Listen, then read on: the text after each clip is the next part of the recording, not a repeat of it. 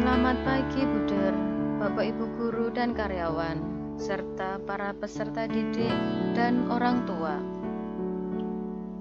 Hari ini Senin, 7 September 2020. Kita memasuki hari ke-7 dalam bulan Kitab Suci Nasional. Kita akan merenungkan dari Injil Lukas tentang Tuhan menyembuhkan orang pada hari Sabat. Untuk itu, marilah kita siapkan hati kita untuk mendengarkan firman Tuhan.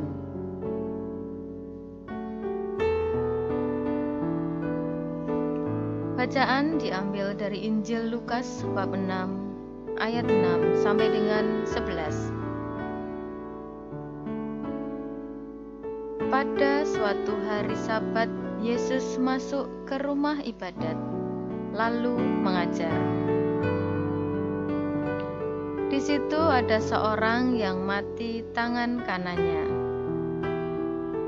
Ahli-ahli Taurat dan orang-orang Farisi mengamat-amati Yesus. Kalau-kalau ia menyembuhkan orang pada hari Sabat, agar mereka mendapat alasan untuk menyalahkan dia. Tetapi Yesus mengetahui pikiran mereka. Ia berkata kepada orang yang mati tangannya, "Bangunlah dan berdirilah di tengah." Maka bangunlah orang itu dan berdiri di tengah. Lalu Yesus berkata kepada mereka, "Aku bertanya kepada kalian, manakah yang diperbolehkan pada hari Sabat? Berbuat baik atau berbuat jahat?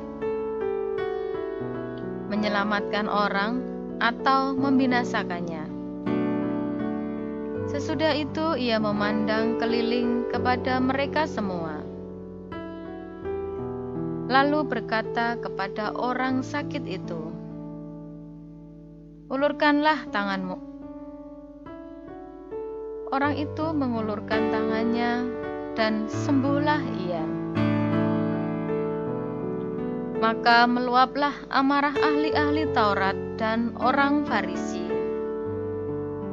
Lalu mereka berunding, apakah yang akan mereka lakukan terhadap Yesus. Demikianlah Injil Tuhan. Terpujilah Kristus. Dari Injil yang kita renungkan, tampak ada 3 tipe orang dan 3 jenis penyakit. Pertama, seseorang yang menderita sakit fisik.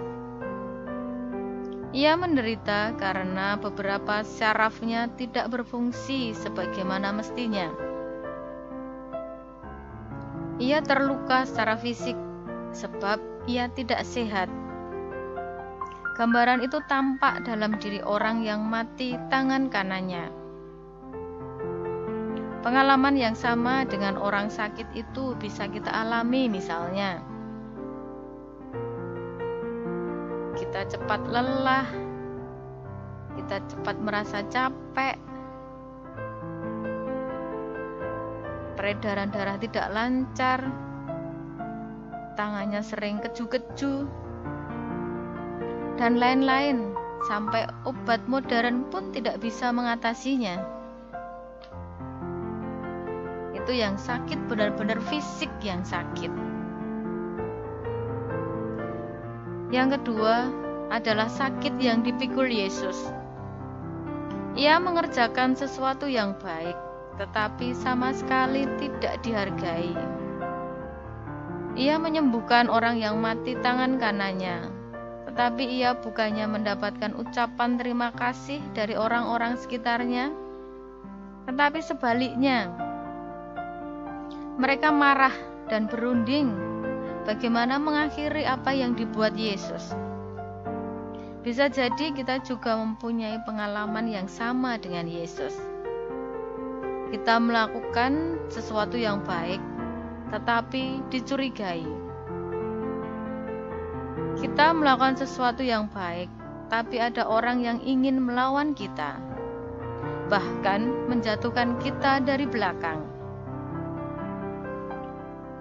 Satu bentuk penyakit yang ada dalam hidup kita adalah saat kita merasa tidak dimengerti, tidak dihargai oleh orang-orang yang kita cintai dan yang kita percayai, bahkan orang yang kita layani.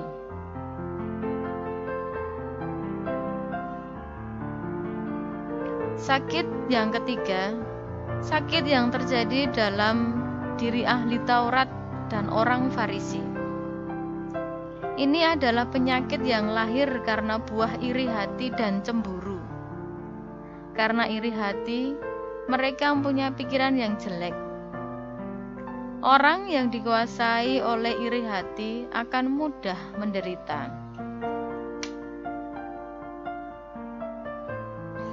Yesus mengajarkan kepada kita bahwa Yesus tidak bermaksud melanggar hukum. Hanya kebiasaan. Ia bermaksud supaya kita lebih bijaksana melihat apa yang lebih penting bagi kebaikan sesama. Hukum kasih adalah yang utama di atas segala hukum. Inilah hukum baru yang menegaskan segala hukum yang telah ada sebelumnya. Rasul Paulus menegaskan, hidup yang kita kembangkan adalah hidup roti tak beragi, yaitu kasih yang murni dan benar. Kepada kasih inilah Tuhan membimbing jalan kita melalui bacaan hari ini. Tuhan tidak berkenan pada kejahatan, Tuhan berkenan pada orang yang berlindung kepadanya, serta senantiasa mengasihinya dan mengasihi sesama dengan tulus dan jujur. Dengan bacaan ini pula, kita bisa meresapkan sabda Tuhan. Kita lebih bisa bijaksana, lebih bisa mengerti kondisi.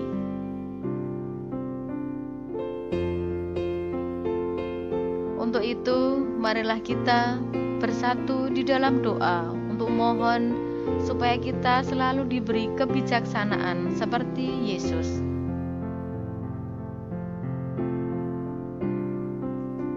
Marilah kita berdoa.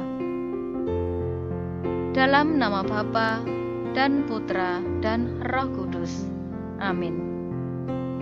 Allah Bapa kami, sumber kebijaksanaan, kami mengucap syukur atas kekuatan dan kebijaksanaan yang telah Kau anugerahkan kepada kami melalui Yesus Putramu terkasih.